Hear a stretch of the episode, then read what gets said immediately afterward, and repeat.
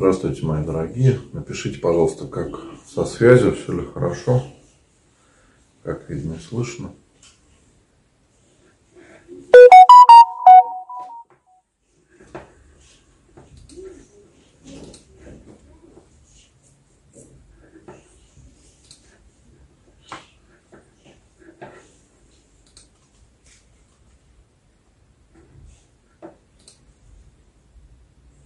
Добрый вечер, всех приветствую, мои дорогие. Ну, сегодня мы с вами просто пообщаемся, я поотвечаю на ваши вопросы. Поэтому можете писать. Да, добрый вечер. Спасибо. Уже вижу, многие пишут сразу, как со связи, что все хорошо видно и слышно. Да, спасибо.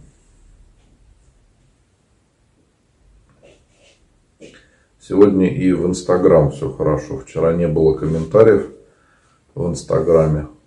Кто смотрел трансляцию, не могли написать. Ну а сейчас вижу, что все хорошо, проблема решилась.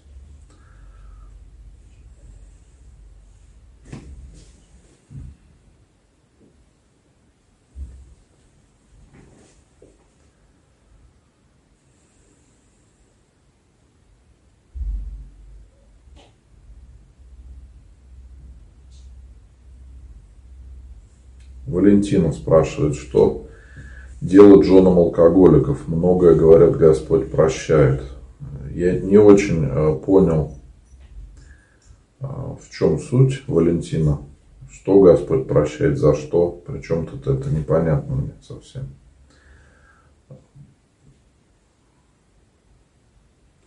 Это очень тяжелый всегда вопрос, как быть близким людей, страдающих алкоголизмом периодически об этом люди спрашивают, практически каждый день, да, и иногда мне даже тяжело найти, что ответить, потому что просто сказать, что нужно молиться, понятно, что это зачастую для человека не ответ, потому что многие уже молятся. Многие женщины вообще приходят к Богу, когда возникает такая проблема в семье. И здесь нужно не только молиться – но и правильно относиться к тому, что происходит. То есть постараться понять, почему мужчина начал вообще выпивать. Потому что иногда можно понять причину, и становится ясно, что это влияние, может быть, коллег по работе или друзей каких-то, а, или, может быть, даже родителей, тоже такое бывает. Поэтому, если есть возможность, нужно постараться понять причину, почему это началось. Ведь не всегда так было. Если бы вы знали, что ваш избранник алкоголик, вы бы, наверное, не вышли замуж за него, да, но поскольку и со временем люди, бывают, меняются, то надо понять, понимать, что происходит в душе человека. Сейчас э, таких проблем стало больше, поскольку за последние пару лет вот этой самоизоляции ситуация в экономике стала тяжелее, и многие люди теряют работу, доходы снижаются, а даже те, у кого доходы не снижаются, остаются на прежнем уровне, ощущают, что сильно выросли цены, инфляция и э, по факту возможности становятся меньше. И многим мужчинам очень тяжело с этим смириться, потому что нас всегда так воспитывают, да, что мужчина должен быть главой семьи, добытчиком, он должен за все отвечать. И многим мужчинам тяжело справиться с тем, что они не видят выхода из ситуации, которая сейчас происходит, и не знают, как ее решить. И многие начинают выпивать. Не один такой случай знаю.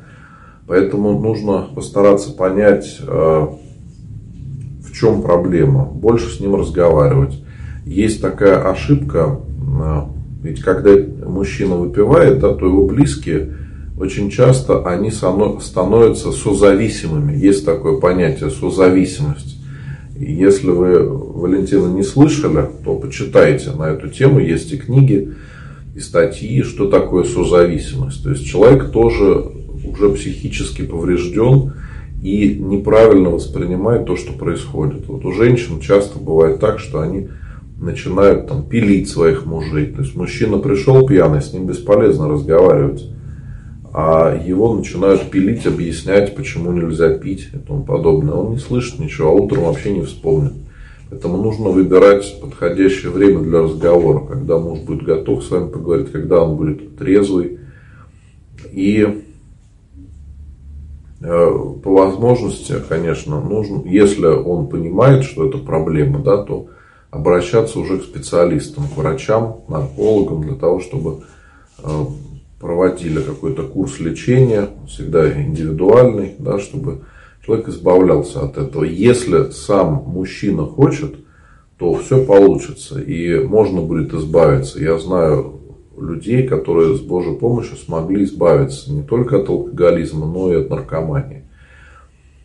Другая ситуация, когда человек не хочет ничего менять, когда он говорит, а у меня все хорошо, я не вижу проблемы, подумаешь, там выпил иногда, да, то есть здесь тоже надо различать. Одно дело, когда мужчина иногда выпивает, и это не вредит семье, да, а другое дело, когда это уже идет злоупотребление алкоголем, и это отражается на работе, на семье, на отношениях с другими людьми, потому что очень часто э, женщины неадекватно воспринимают то, что происходит. Если был какой-то опыт неудачный, допустим, в прошлом они помнят, что папа пил или кто-то из близких пил, из-за этого были проблемы. Они вообще потом панически боятся любого алкоголя, если видят, что мужчина там выпил немножко, то все уже дома скандал. Хотя он не напился, ничего, просто немножко выпил. Поэтому ситуаций очень много, они все разные. И здесь э, всегда нужно это все решать индивидуально. Да? То есть самое главное, чтобы было желание спасти человека. Э, помочь ему. Потому что иногда э, сами женщины понимают, что если она бросит своего мужа, который выпивает, то он вообще тогда сопьется и погибнет.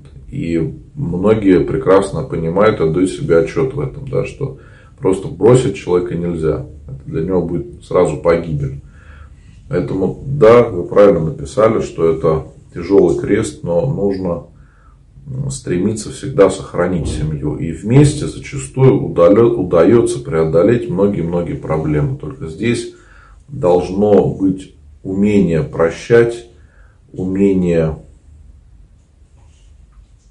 э, слышать друг друга. Потому что, как я сказал, бывает, люди просто не слышат друг друга, начинают ругаться, выяснять отношения, да, обиды какие-то, а никакого результата это не дает.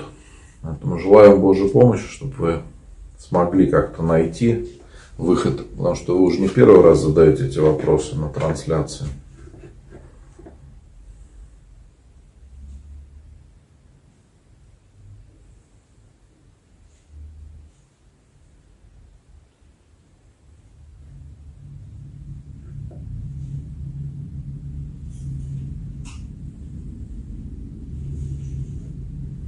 А вот насчет того, что вы сказали, что Господь многое прощает, я с этим не соглашусь, потому что очень часто женщины, которые находятся в состоянии созависимости, они очень озлобленные, и им вообще не идет на пользу то, что происходит. То есть там нету чувства прощения, нету чувства любви к ближнему. Там очень часто какая-то злоба, причем она не только к мужу, который пьет, да, но и ко всем людям, которые попадаются. Поэтому это всегда очень такие сложные ситуации.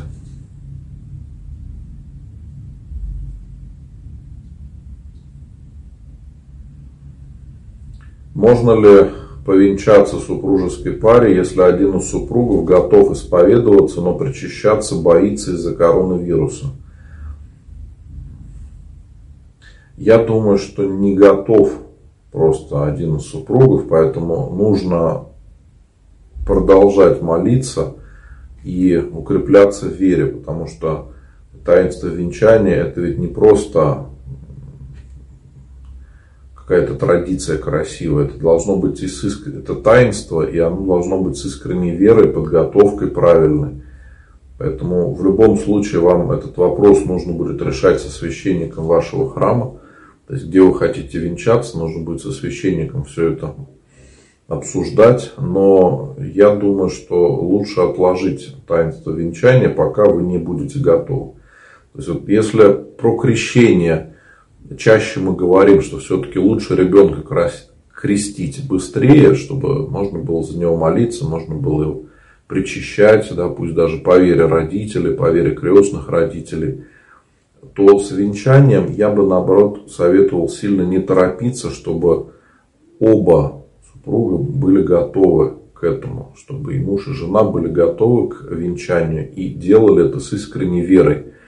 Не потому, что, допустим, супруга хочет, а муж ей делает одолжение. Ну ладно, чтобы ты от меня отстала, давай уже сходим, повенчаемся. А то уже там много лет достаешь, давай, давай, давай, ладно, сходим, повенчаемся. Это неправильно, пользы от этого не будет. Важно, чтобы это был осознанный шаг и э, делалось все это с искренней верой. Тогда это будет на пользу. Тогда можно венчаться.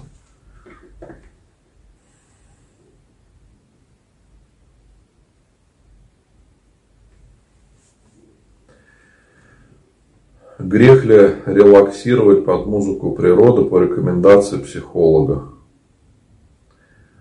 Я не знаю, что вы понимаете под словом релаксация, да, и как, что он говорил психолог, потому что очень часто люди путают понятия, и если вы просто хотите послушать музыку, может быть, успокоиться, да, там, подумать о чем-то, тут нету ничего страшного, можно это делать.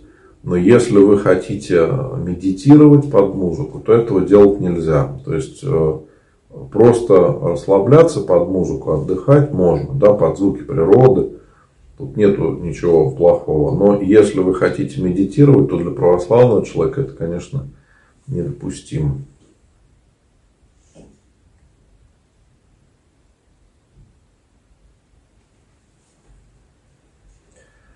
Есть лучшие подруги завидуют, что вышла замуж и живу в квартире мужа. Они ипотеку взяли, так как жилья не было. Люблю их очень, но такие разговоры неприятны.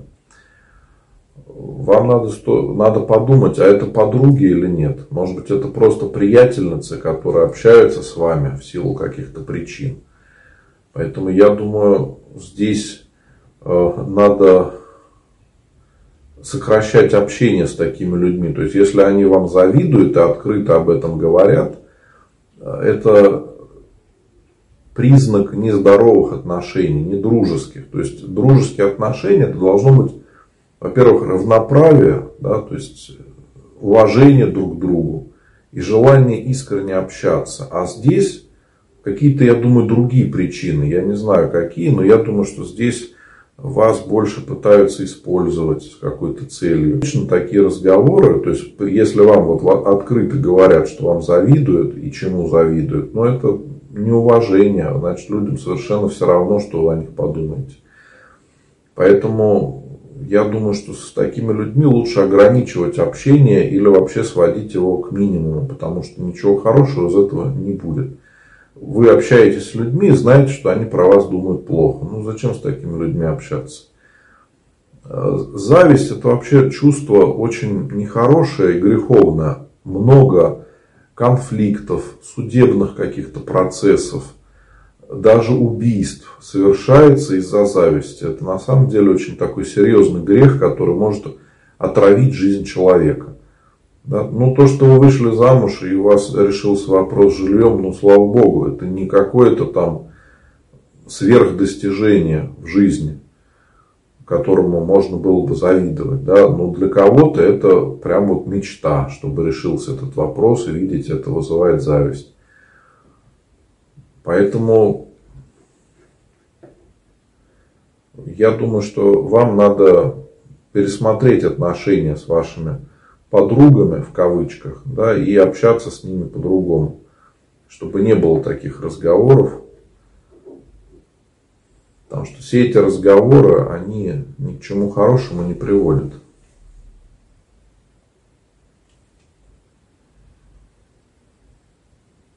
Можно ли поговорить про возлюби ближнего как самого себя? Ну, а что тут непонятного?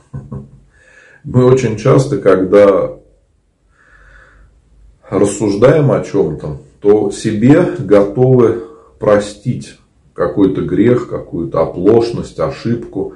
А другим людям не готовы это прощать. И никаких поблажек не допускаем. Вот надо постараться делать наоборот. Чтобы мы прощали других людей, как мы себя прощаем. Чтобы мы принимали других людей такими, какие они есть. Это что, так сложно? Это нужно разъяснять как-то особым образом, что такое любить ближнего? Странный какой точно вопрос. Относитесь к людям по-человечески, с искренней любовью, и все станет на свои места. Видите, мы живем сейчас в таком обществе, что приходится даже это объяснять, что значит возлюбить ближнего. Ну,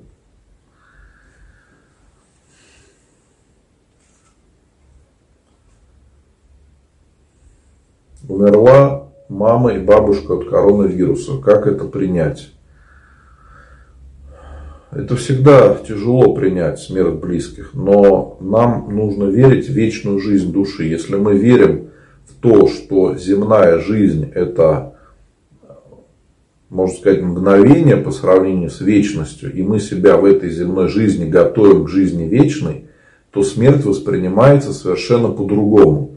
Мы не можем принять смерть, потому что у нас слабая вера, потому что мы не верим в вечную жизнь. Мы не ощущаем вечную жизнь так, как мы ощущаем жизнь земную. Если наша вера укрепится, и мы будем искренне верить в то, что после смерти ничего не заканчивается, а душа человека продолжает существовать уже вечной жизни, то мы все будем воспринимать совершенно по-другому. Вот сейчас многие люди пишут об этом. Я не могу смириться со смертью близких. Я не могу принять то, что происходит. Это говорит о нашей слабой вере. Мы не готовы принимать события, которые происходят в нашей жизни. Не доверяем Богу, не верим а, в то, что происходит. Да, смерть близких это всегда тяжело. Но неужели кто-то из нас думает, что наши близкие будут жить вечно? Вот задайте себе вопрос, когда мы сталкиваемся с этим, мы что, думали, что близкие будут вечно жить всегда? И это очень четко говорит нам о том, что мы на самом деле-то люди неверующие. Мы не верим в Бога и не верим в вечную жизнь. Из-за этого не можем смириться с тем, что происходит. И здесь единственный вариант без Бога, конечно, можно просто сойти с ума. Потому что люди неверующие, они действительно сходят с ума, потому что не могут справиться с тем, что произошло, что вот все, человека нету. Но если мы верим в Бога и мы знаем, что после земной смерти ничего не заканчивается, что душа человека остается в вечной жизни и нуждается в нашей помощи, то мы будем воспринимать это совершенно по-другому. И э, по сравнению с вечностью, наша земная жизнь это мгновение. Посмотрите, как быстро наша жизнь проходит. Вот недавно, да, там был понедельник, а сейчас уже весна скоро. Вот уже скоро Великий пост у нас начнется. Вроде только недавно Пасха была, а вот опять будет Великий пост. Мы даже не замечаем, как жизнь проходит. Поэтому придет время, и мы надеемся, что уже в вечной жизни мы встретимся с нашими близкими. Конечно, мы не знаем, в какой форме это будет, как это будет, да, но все-таки надежда такая у нас есть, что мы в вечной жизни будем и со святыми, которым молимся при жизни, да, и с Богом. Поэтому подождать-то осталось не так долго. Это нам кажется, что долго. На самом деле только вот раз и все. И надо уже давать ответ перед Богом за нашу жизнь. И когда смотришь на смерть именно так, то она воспринимается совершенно по-другому. А если мы знаем, что наши близкие э, были людьми верующими, готовились к встрече с Богом, то вообще нету какого-то страха. Знаете, вот сейчас я совершаю отпевание в храме часто. И бывает так, что отпеваю людей верующих, искренне верующих, которые готовились к встрече с Богом. Это сразу видно. Потому что вот э, бабушка готовилась к встрече с Богом и при жизни уже все себе подготовила. Да, там иконочку, которую ей надо будет положить в гроб, крестик, какой нужно будет одеть, там, молитву, которую нужно будет в руку положить. То есть человек реально понимает, что это будет, что это его ждет, он готовится к этому и не боится встречи с Богом. И вы знаете, когда молишься за таких людей, то на душе даже радостно. Потому что ты понимаешь, что вот человек действительно искренне верил в Бога, он не строил никаких иллюзий, что он будет вечно жить, бессмертным. Нет, он понимал, что а, придет время и надо будет встретиться с Богом. И человек к этому готовился еще при жизни и не боялся этого. А осознанно готовился, и поэтому понимаешь, что человек успел покаяться в своих грехах, да, успел исповедоваться, причаститься чаще всего. И тут нету никакого страха. Это логичное завершение земной жизни. То есть вот человек жил, он прожил свой земной путь, прошел, закончил все, что нужно здесь. И спокойно отправился к Господу.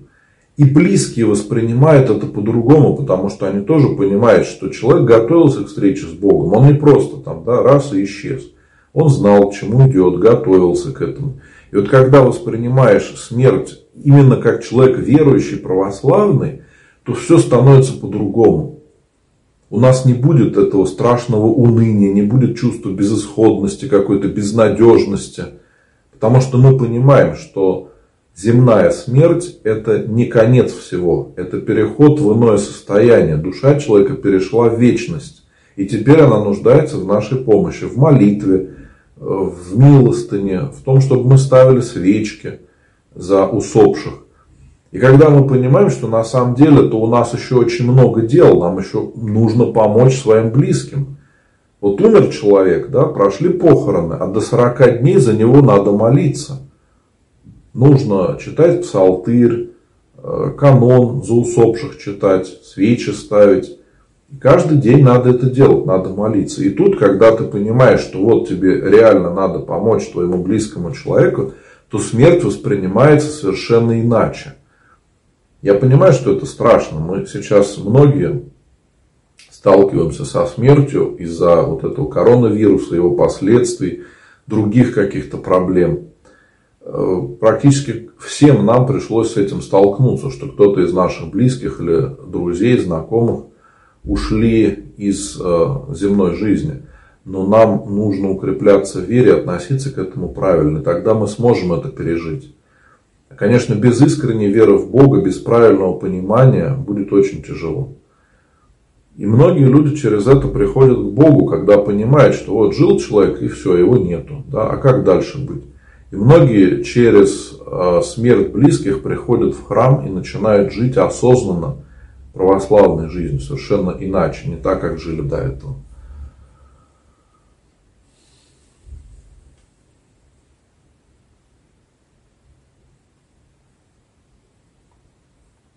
Так, Марина, вопрос в Яндекс.Дзен.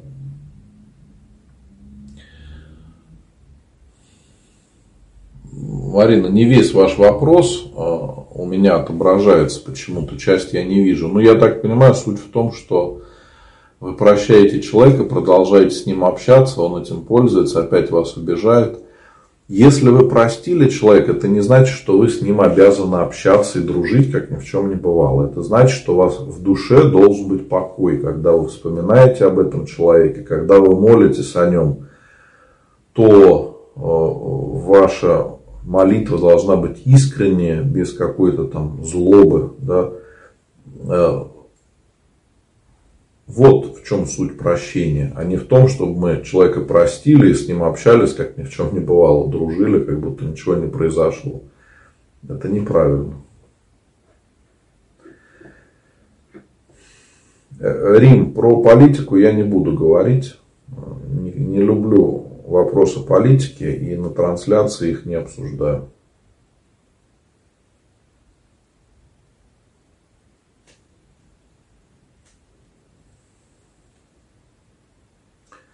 Светлана, в 90-е годы венчали без подготовки и до конца брака. Как у нас было? Правила изменились? Правильно ли было проведено таинство? Само венчание, оно не поменялось. Оно совершается всегда одинаково. И таинство действенно. Но то, что нету подготовки, вот это ошибка. К сожалению, в 90-е годы э, не хватало храмов, не хватало священников. И очень часто многие люди крестились очень быстро, без подготовки должной, и венчались также, да, и поэтому сейчас этих людей нету в храмах. То есть им иногда даже не объясняли, что вообще-то э, венчание это начало семейной жизни православной, и важно, чтобы вы потом тоже в храм приходили, молились, да, но если этого не было, вы сейчас можете почитать о том, что такое венчание, зачем оно делается, как это все происходит. Э, и уже дальше жить да, осознанно, с пониманием того, что такое венчание.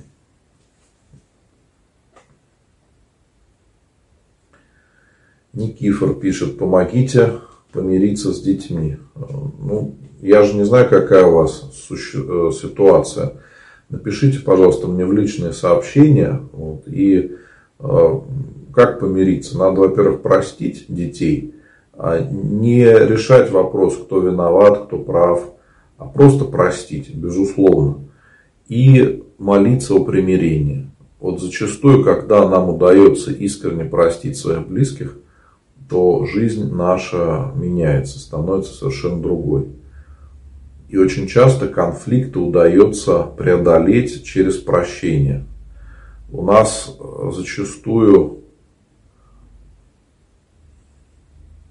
бывает такое желание, чтобы добиться какой-то правды, справедливости, и это мешает примирению. Люди не готовы примириться, поскольку считают, что кто-то там прав, кто-то не прав. Вот если мы уйдем от этого желания добиться справедливости, а будем смотреть на жизнь по-другому, то многие конфликты уда- удастся преодолеть, если просто простить друг друга. Существует ли закон бумеранга? В каких-то ситуациях условно он существует, с одной стороны, да, яркий пример можно привести, когда мы осудили человека, а потом впали в этот же грех. Э, я встречал такие забавные случаи, когда, допустим, человек осудил другого и сказал, что вот он пьяница, он пьет, он слабый, не может там справиться, он такой нехороший человек, пьяница. И вот человек, который осудил это, сделал так на эмоциях, со злобой, а потом сам напился. Вот, можно сказать, такой закон бумеранга, да, когда человек попадает в тот же грех, в котором осуждал другого. Господь попускает такое, чтобы человек не возгордился и смирился. А с другой стороны, э, надо понимать, что Господь нас прощает. И вот у нас иногда есть такое неправильное чувство, когда мы хотим, чтобы Господь кого-то наказал, чтобы э, было какое-то возмездие или что-то еще. Не нужно этого ждать. Нужно ждать милости Божией. Нужно стремиться к тому, чтобы Господь нас э, прощал и любил. И мы могли делать это по отношению к другим людям, чтобы мы могли прощать и любить да, ближних своих. И не нужно ждать, что там будет какое-то возмездие. Потому что если бы Господь нас судил по справедливости, по нашим грехам, по нашей вере, то, наверное, мы бы уже не жили. Потому что мы столько грешим и даже этого не видим, да, что если бы Господь по справедливости за каждый грех с нас спрашивал, то, наверное, мы бы уже не могли жить. Но Господь нас любит, прощает нас, и мы живем да, Господь дает нам время еще покаяться, исправить свою жизнь. И вот побольше стоит рассуждать об этом, о том, что нам нужно стремиться не к поиску какой-то справедливости, это все очень условно, да, а стремиться к тому, чтобы научиться искренне прощать, чтобы не ждать вот этого возмездия какого-то чтобы со злорадством потом радоваться. Ага, вот видишь, я же говорил. Ну, это не по-христиански совсем.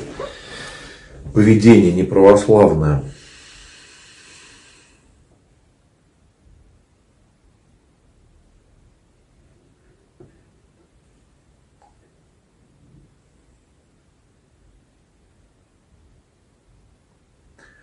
Татьяна, мне принесли Евангелие, но нет благословения православного. Нельзя ли? Нельзя им пользоваться. Ну, в принципе, вы можете читать, но я не знаю, о каком издании идет речь, потому что есть э,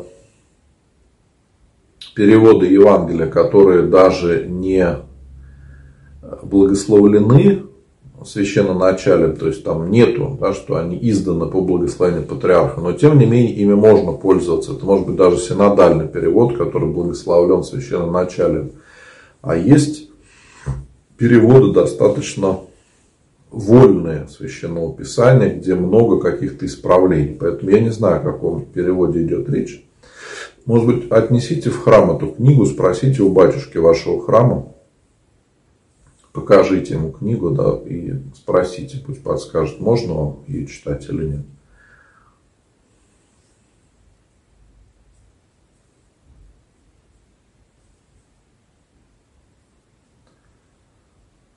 Рим спрашивает э, вопрос про прошлые жизни. Я знаю, что православие не поддерживает эту волну, однако многие уважаемые люди сообщают, что прошлые жизни есть. Как быть? Э, Рим, никак не верить в это. Сейчас очень много фальсификаций, сейчас очень много э, разного обмана.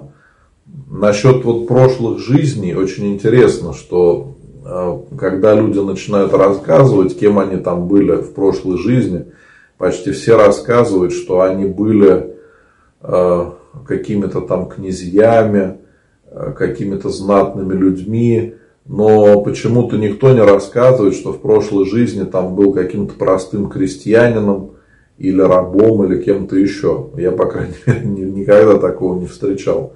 Это говорит о том, что подобное просто фантазии людей, понимаете, они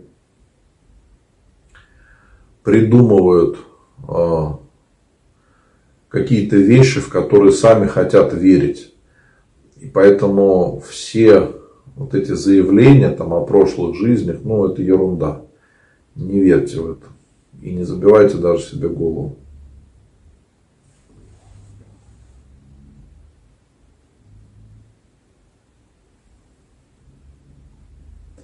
Татьяна пишет, стою в храме на службе, но мысли улетают. Молитвы нет это какой-то соблазн от дьявола или ханжество, неискренняя вера. Татьяна, это просто неумение искренне молиться. Мы все с вами учимся молитве. И, конечно, нельзя этому научиться сразу. Потому что очень часто мы ведь жили без Бога много лет и не задавали себе вопрос, а как это правильно молиться. А когда мы приходим в храм, нам приходится учиться молитве, учиться сосредоточенности. Потому что мы сейчас живем в таком мире, когда все очень быстро меняется, и нам тяжело сосредоточиться на чем-то долгое время. Поэтому и мысли наши постоянно меняются. И если мы не следим за потоком мыслей в голове, то, конечно, молитва будет рассеянная. И будет вот такое состояние, как вы говорите. Но многие в этом раскаиваются. Тут не переживайте, что такая проблема только у вас. Это у всех нас бывает, когда на мысли, э, на службе к нам приходят какие-то другие мысли. Нужно от этого избавляться, то есть сразу пресекать подобные помыслы, если мы видим, что они к нам приходят. И опять продолжать молиться. Можно ли читать псалтырь сидя, а на поклоны вставать? Ну, если вы э, сильно болеете, у вас нет вообще возможности стоять, то можно. Но лучше э, молиться и псалтырь тоже читать стоя.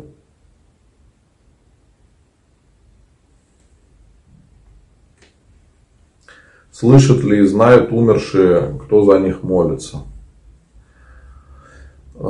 Мы предполагаем, конечно, что они знают, иначе какой смысл нам был бы молиться за усопших, если бы от этого не было никакой пользы. Поэтому, конечно, мы верим и знаем да, по опыту, что по опыту святых отцов, да, многие об этом рассказывали, о том, как э, молитва действительно помогает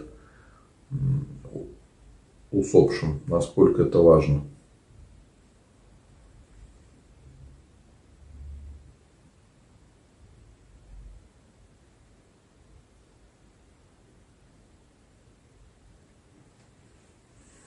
Почему церковь так рано закрывается? Мне интересно. А, раньше были службы вечером, сегодня поехали в 5 после работы, а там уже закрыто. Слушайте, я не знаю, про какой храм вы говорите. У нас э, в России только десятки тысяч храмов. И все храмы имеют свой распорядок работы. Поэтому откуда же я знаю, о чем вы говорите, куда вы ездили? Ну, надо пораньше, значит, приезжать, если есть возможность. Потому что все храмы разные. Большие храмы, они могут работать больше времени для того, чтобы люди приходили даже после работы. Да, бывает так, что храм закрывается раньше, если людей там мало совсем. Ну, какой смысл, чтобы он был открыт весь день, да, там, до позднего вечера, как вы хотите. Вы вот один раз решили зайти в храм, да, потому что у вас у папы нужно записку подать, что годовщина, и вы решили прийти в храм. Но вы даже не знаете, как храм работает. Это говорит о том, что вы в него не часто ходите. То есть вот вы решили один раз зайти, и для вас храм должен быть открыт. Да? Но вы ходите почаще в храм тогда и будете знать, когда надо приходить, когда храм открыт. Вот. Вообще лучше э, записки такие на какие-то памятные дни писать заранее, потому что у нас были службы сейчас, и в воскресенье была служба литургии, да, и на праздник Сретения вчера. То есть, ну, постоянно храмы были открыты. Вы в эти дни не смогли прийти, пришли уже потом. Ну, что ж делать? Всякое бывает. Если вам нужно помянуть папу, можете мне написать записочку в Инстаграме, напишите мне в Директ. Я обязательно помолюсь за него, потому что я каждый день служу панихида, молебны. Так что можете мне написать, я помолюсь о ваших близких. Но не требуйте от храма, чтобы он был открыт круглосуточно, чтобы вы могли туда прийти, когда хотите, когда хотите. Это просто чаще всего невозможно.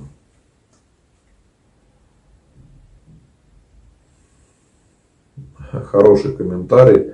Папа всю жизнь пил, а к старости бросил и стал самым лучшим дедушкой. Интересный комментарий. Хотела спросить, нужно ли заставлять насильно причащаться подростка. Дочь 16 лет категорически не хочет идти в церковь. Людмила, не нужно этого делать силой, и ничего хорошего из этого не получится, потому что если вы силой будете пытаться дочь привести э, к Богу, она убежит как только у нее появятся силы, она перестанет вас вообще слушать. Поэтому силы этого делать не надо. Но привести к Богу можем личным примером. То есть вот молитесь сами, сами в храм ходите. И с ней старайтесь поддерживать дружеские отношения, чтобы вы с ней больше общались. Тогда будет польза. Если же вы будете пытаться просто силой заставлять ее что-то делать, пользы не будет. Это очень такой опасный путь, когда родители стараются детей заставлять идти к Богу силой и потом удивляются, почему же дети уходят из церкви. А как по-другому? Если ребенка заставляют, значит ему не нравится. Конечно, он постарается сделать все, чтобы избавиться от того, что ему не нравится.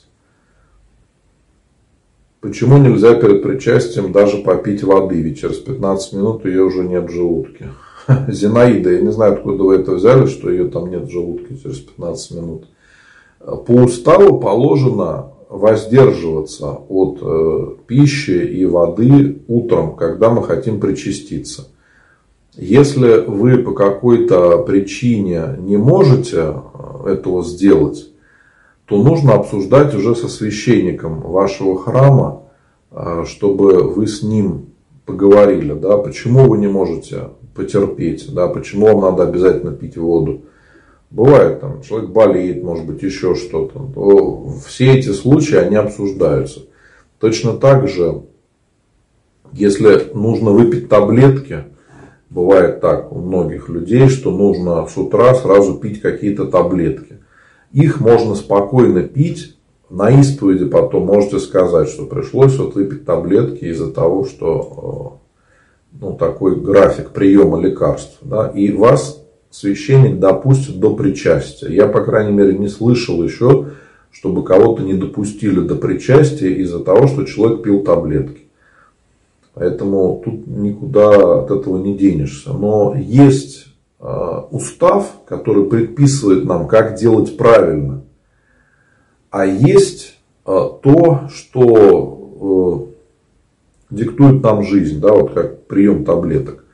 И нужно здесь искать золотую середину, чтобы не было оправдания. Потому что иногда у людей есть такая ошибка, когда мы хотим вообще отбросить то, что предписывает нам устав, и сказать, а это все было раньше, это все ерунда, мы уже живем по-другому, поэтому давайте мы не будем ничего, никакие посты соблюдать, ничего делать не будем.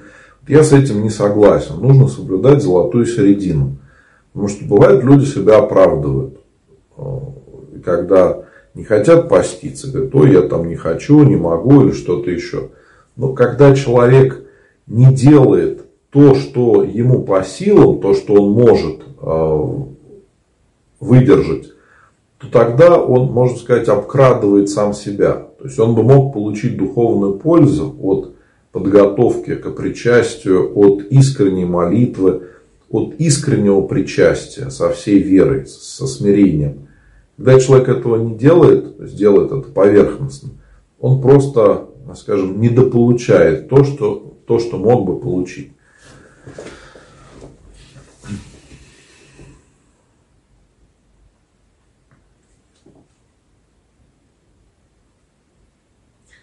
Какие иконы должны быть дома в семье? Ну, в первую очередь, икона Господа должна быть. Или Иисуса Христа, или Святой Троицы. А, часто иконы Богородицы дома есть.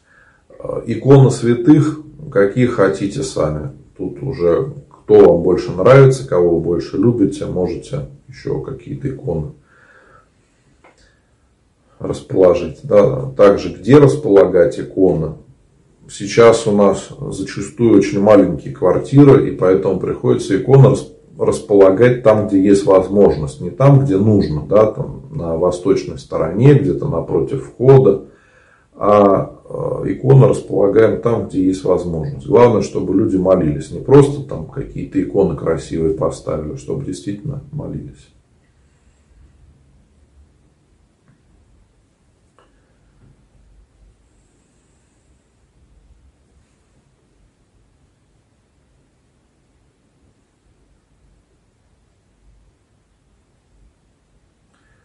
Как простить мужчину за обидные слова и поступки?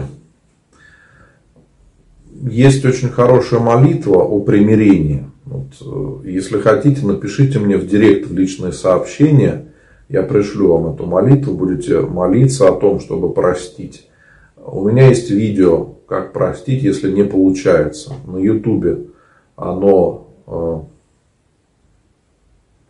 уже давно есть, можно найти в Ютубе, ВКонтакте, во всех соцсетях. Так и наберите, как простить, если не получается в поисковике. Или, если не знаете, можете мне прислать, я вам, то есть написать, я вам пришлю это видео. То есть вам надо посмотреть вообще, что такое обида, как избавиться от нее. То есть вопрос на самом деле ведь очень серьезный. И если вы чувствуете, что вам так тяжело простить, обида не проходит, то нужно исповедоваться, прийти в храм, исповедоваться, покаяться в том, что вы не можете простить. Э, может быть, кратко очень объяснить ситуацию священнику, что произошло.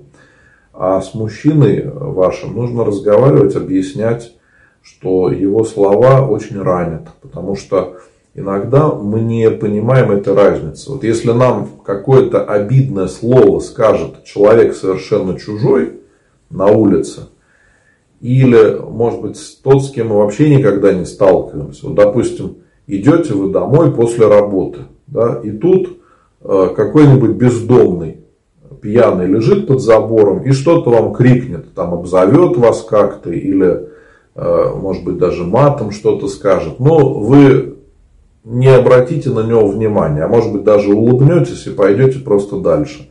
Но если те же самые слова вам скажет коллега по работе, то вам будет уже тяжелее. Вы можете обидеться и долго об этом думать. А если вам эти слова скажет ваш э, близкий человек, родственник, и, возможно, это будет на эмоциях как-то, в, какой, в какой-то ссоре, да, то они вас ранят сильнее всего, и вы будете об этом очень долго помнить. Иногда люди какие-то обидные слова вообще запоминают и чуть ли не всю жизнь помнят, что вот им так ответили.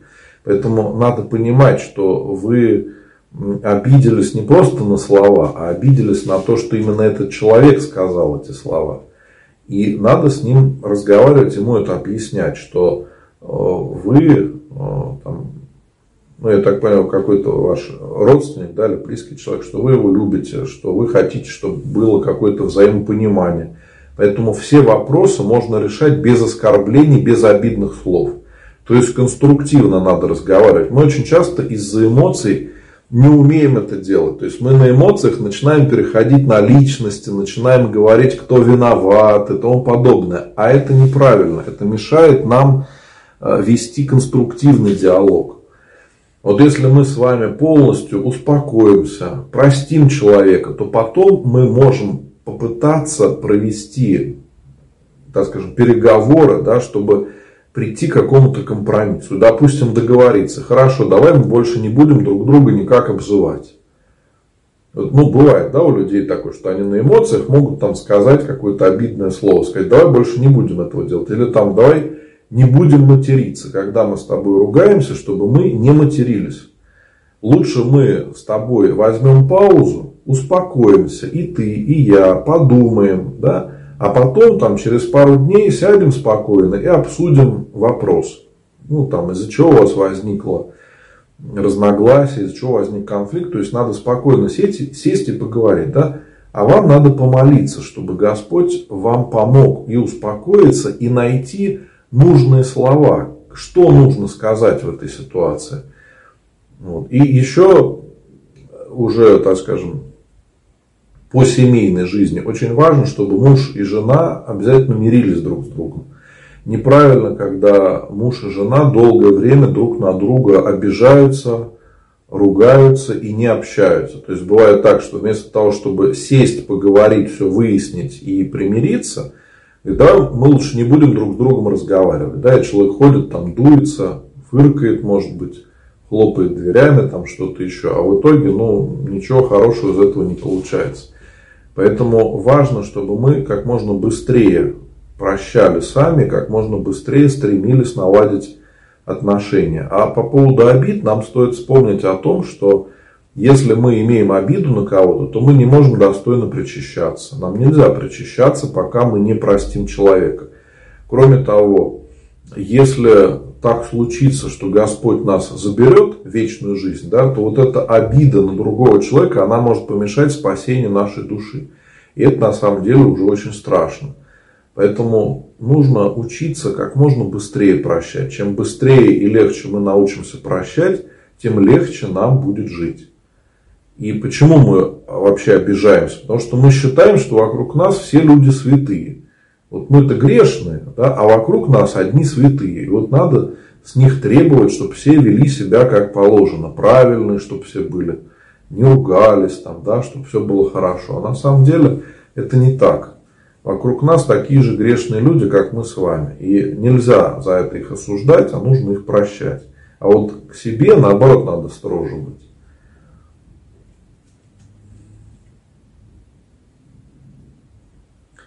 Хотел читать псалтырь не только о упокоении, но и о здравии. Как читать о здравии? А когда вы читаете псалтырь, то на славах мы поминаем. Если читаем только о упокоении, то всех о упокоении. Если мы а, с вами хотим читать о здравии, то на первых двух славах мы читаем о здравии, на третьей славе читаем о упокоении.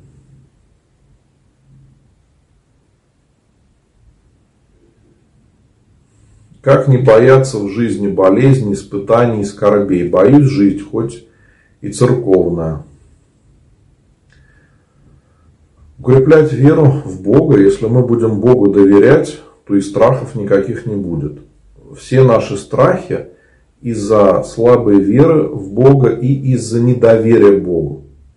Вот вспомните то чувство, когда мы были маленькие и с нами были родители – и мы знали, что если с нами рядом родители, значит все будет хорошо. Допустим, мы там едем куда-то или идем куда-то. Но мы держим за руку родителей и знаем, что они рядом, и все будет хорошо. Вот нужно учиться жить так же с Богом, чтобы мы понимали, что Господь рядом, и Он нас не оставит. Даже те скорби, которые Господь попускает для нас, да, они для нас полезны, они служат для нашего спасения. Если мы будем правильно воспринимать болезни, скорби и все другие проблемы, то это поможет нам духовно возрастать, избавляться от грехов, да, и укрепляться в вере.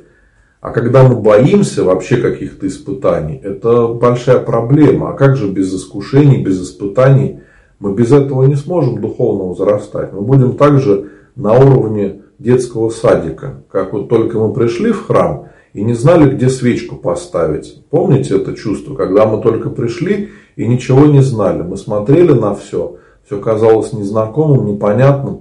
И вот время прошло, и мы уже знаем, где свечку поставить, какие службы бывают, да, как себя вести. А в душе по отношению к нашим грехам, к нашему поведению, мы остаемся такими же маленькими. В духовном плане мы боимся всего, мы также не понимаем, что происходит.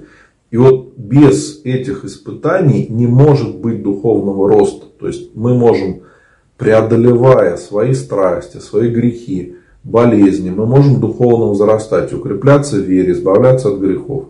А многие святые вообще радовались, когда Господь им посылал болезни, потому что через болезнь человек может духовно возрастать гораздо быстрее. Проходят э, гордость, тщеславие, осуждение, потому что мы понимаем, что вот человек заболел, да, и если он не поправится, то все может закончиться достаточно грустно. Да? Человек может предстать пред Богом, когда он еще не был к этому готов и не собирался. Но это, с другой стороны, помогает нам ценить жизнь, ценить каждый прожитый день и по-другому относиться к тому, что происходит. То есть мы понимаем, да, что жить вечно мы не будем, что когда-то придется предстать пред Богом. И когда мы это осознаем, когда эта мысль для нас становится очень понятной и четкой, то восприятие жизни сразу меняется. Мы по-другому начинаем относиться к своей жизни, когда понимаем, что вот ты был здоров и думал, что ты все можешь. Ты заболел и все, ты ничего не можешь. Ты думаешь только о том, как бы вот поправиться. Но э, с другой стороны, как я уже сказал, да, любая болезнь, она может нам помочь очень сильно и укрепиться в вере, и избавиться от многих грехов. То есть все становится совершенно по-другому. Поэтому желаю вам укрепляться в вере, чтобы появилось искреннее доверие к Богу. Это будет самое лучшее, когда мы будем доверять Богу и жить с Богом.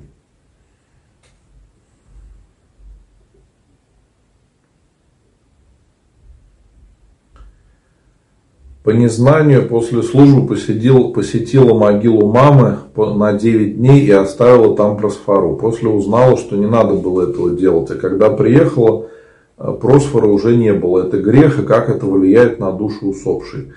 Ну, греха тут нету, потому что вы ведь не сделали какой-то поступок э, нехороший сознательно. Вы это сделали по незнанию. Да? Просфору эту, ну, скорее всего, птицы утащили. Там вороны всегда летают, да, смотрят, что можно скушать. Поэтому, скорее всего, животные съели и все. И поэтому не надо вам переживать об этом. Если вы сильно переживаете, то можно исповедоваться. Кратенько вот так на исповеди сказать, что произошло, покаяться. Э, душе усопшей это никак не навредит, не бойтесь. Э, вредит усопшим то, что мы за них не молимся. То есть они от нас ждут молитвы, надеются на нашу молитву, а мы о них даже не вспоминаем. Вот от этого действительно э, может быть вред для души человека. Да? То, что вот я всегда об этом думаю. Когда придет время, да, мы уйдем в вечную жизнь. И представьте, если мы там встретим своих близких, да, и они спросят, да, молились мы за них или нет. Да, мы скажем, да нет, мы не молились, мы про тебя и не вспоминали. Да, ну, не факт, конечно, что это возможно вот так, но сам, сама ситуация, представьте себе, каково это, да, вот как это может быть. Тогда и отношение наше к молитве за усопших, оно будет совершенно другим. Бояться этого не нужно. Мы можем делать какие-то вещи по незнанию, по ошибкам. Да? Такое бывает, никто не застрахован. Нужно искренне молиться и искренне а, узнавать, что и как правильно делать. Тогда постепенно ошибок будет меньше.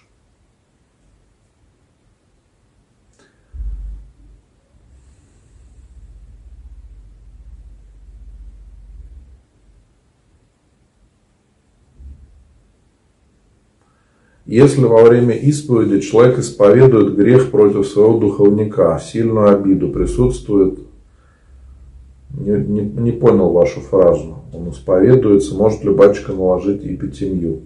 А, я не знаю, о чем вы говорите, да, какой там у вас грех. За обиду вообще эпитемию не накладывают. Но, возможно, к этой обиде привел какой-то другой случай – и вот за то, что произошло, может быть и пятимья. Я не знаю, там, о, о чем вы говорите, да, какой там у вас грех, насколько серьезная ситуация.